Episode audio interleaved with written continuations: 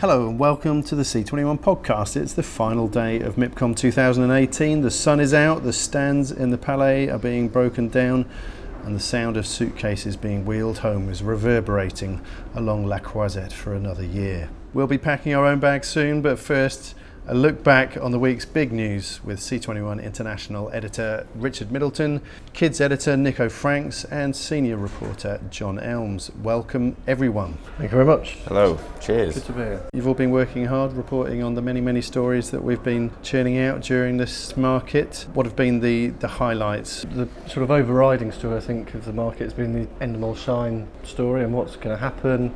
Lots of rumours, counter rumours swirling about.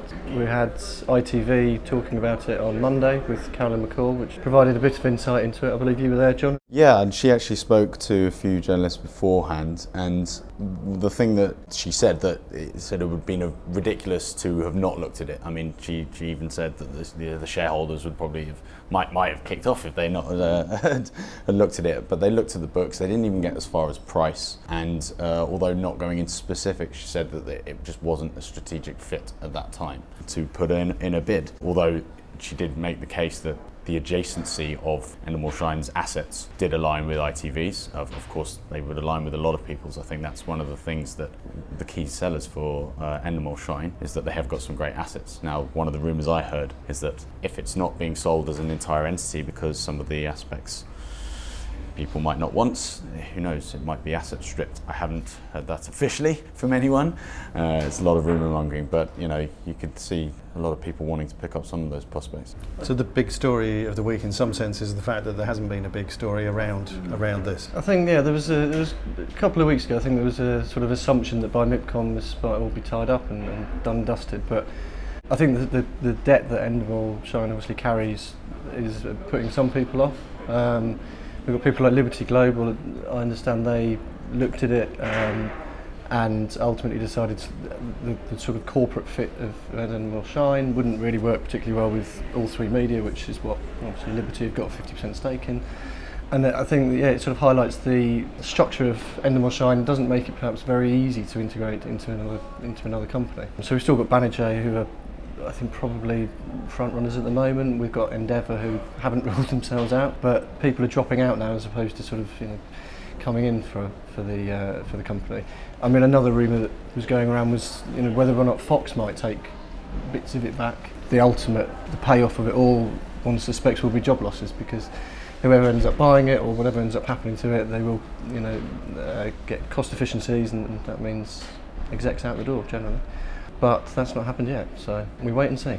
Business as usual, it seems, uh, uh, at Endemol Shine. They also announced remakes, for example, of Broadchurch in China, and I think also there was an, an announcement as well about Big Bounce Battle, their trampoline-based game show being remade by Fox as well in the US. So business as, as usual there, business as usual elsewhere in the market. What have been the the big sellers, I guess, in terms of the programs that have made the headlines down here this time, Nico? Yeah, the distributors have been uh, touting huge sales for shows like uh, Das Boot, Little Drummer Girl, so buyers hoping that lightning might strike twice after The Night Manager, and uh, the, the forthcoming HBO series My Brilliant Friend, which I think buyers were quite pleased to learn that it wasn't tied up by a HBO global deal, it was in fact being distributed by Fremantle. So that one uh, seems to be very popular. Extremely popular. Yeah, a lot of people said it looked really, really beautiful. They, I, have heard some disgruntled buyers talking about it in specific regions, though it doesn't have a global deal, region by region, where HBO is. Certain certain buyers for public service broadcasters were a little bit annoyed because they thought that would be a fantastic showpiece drama that everyone they would go big in. And I think you know that having had kind of showpiece dramas at previous MIPs where everyone's been going after them. I think it's fair to say that there wasn't one in LA um, when I was when I was there in May. And this MIPCOM, it's it's good to see that there is a really big showcase event that people are, are fighting over. It was an, it's an interesting show as well. I mean, I was talking to Rai's head of fiction, Eleanor Andreatta, and, and she was talking sort of about what she was looking for, and and that that type of show is a very Italian show. I mean, obviously it's uniquely Italian, but it's got that global sort of reach as well because it's universal stories, etc. and it's interesting, you know, it's, again, public broadcasters are actually doing quite well in this environment. You know, we've got BBC doing a co-production with Netflix. They're they're using the power of these big international companies like HBO, like Netflix, to, to really get bigger budgets. Um, and for their domestic markets, you know, viewers have been treated to really top quality drama without having to pay any more. I mean, it's it's a bit of a golden time, I think. So Netflix boarded the BBC's upcoming adaptation of Bram Stoker's Dracula, which is being done by Steven Moffat and, and Mark Gatiss as well, the team behind Sherlock.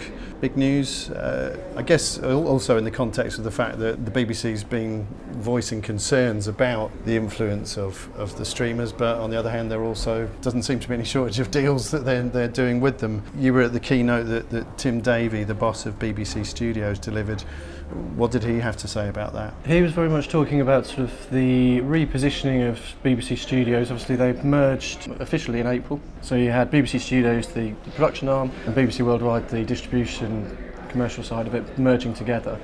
Um, and he was discussing basically that the reasoning for that was to secure talent. So they were big enough and strong enough to get hold of talent, turn stories around, and turn ideas around quickly. So it's, I mean, it, I was talking to Marco Bassetti over at Banijay, and he was saying exactly the same thing. It's very much at the moment about not necessarily doing massive M&A deals, not spending billions on production companies, um, because the prices of, of companies, especially in the UK and, and the US, are so ridiculously high. It just doesn't sort of make financial sense. Much better to spend a portion of that money on supporting some really you know, creative talent, getting them on an overall deal or whatever it might be, and, and sort of growing them organically. And, and Davie was saying that that's yeah, kind of where they're looking to, to go. Yeah, that was something that also Carolyn McCall mentioned a lot, and, and, and Julian Bellamy um, on the stu- ITV studio side. It's a kind of an accretive M&A. You know, they're investing in, in the talent and the creatives that they have in the various regions.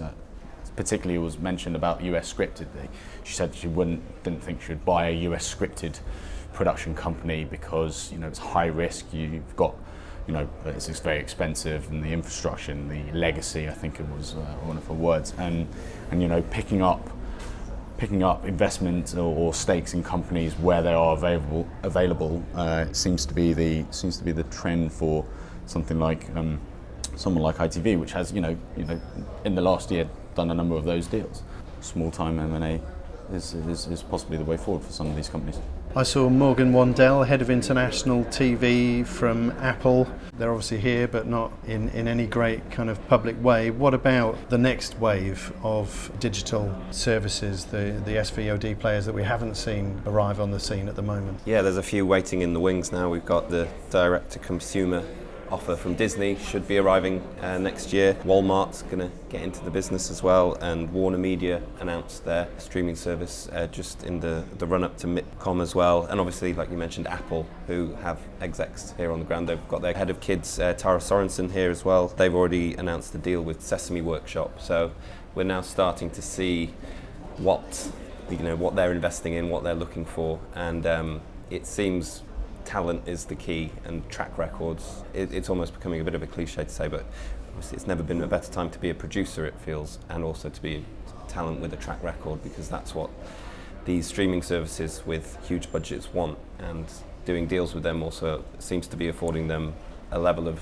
freedom in terms of creativity that they haven't really been getting previously. So, yeah, good time for them. There seems to be some, some growing speculation that Apple is going to release the content that it's been investing in uh, for free as a, as a bonus, if you like, for for customers if it's uh, the things that it really cares about the most, which is its, is its hardware. That that would be a really significant moment, I think, for the industry if content is kind of treated almost as a lost leader or, or, or extreme form of, of marketing. But apparently, also that's one of the reasons why they're treading so carefully because it's one thing to launch a beautiful marketing campaign, it's another thing altogether to treat a 10 part series as a, as a piece of marketing as well. So I don't know if you've heard similar things being said. It would fit in with what Ed Wells uh, from Sesame Workshop was saying to me uh, when I was trying to get as many details from him about the shows they're producing for Apple as possible.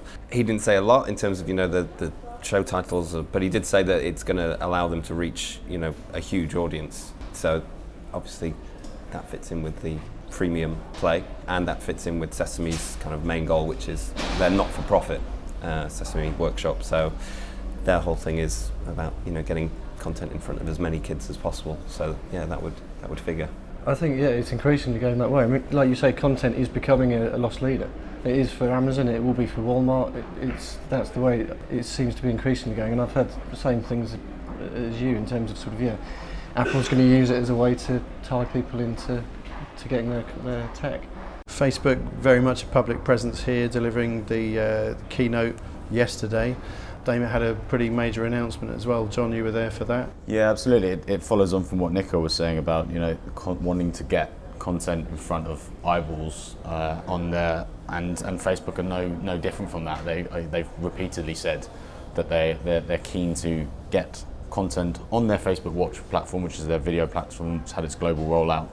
Uh, recently, it's been on, available in the States for a while. And this market, they launched three announcements of, of, of about unscripted content, including the, the, the, Real World, which was an MTV format from the early 90s. I mean, it even predates C21, which is quite, in, quite incredible.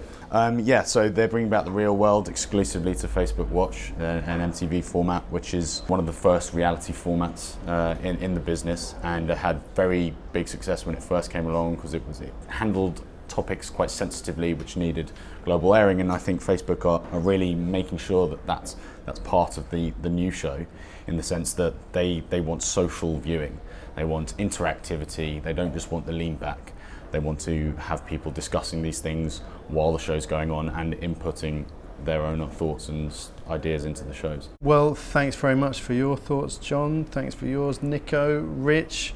Great effort from the whole team here in Cannes. We've probably put out around 150 stories from the market this time, so do be sure to delve into the website and catch up on all of those. If you missed any, you can stay up to date by following C21 online on Twitter and on mobile. That's all from MIPCOM 2018. Thanks for listening.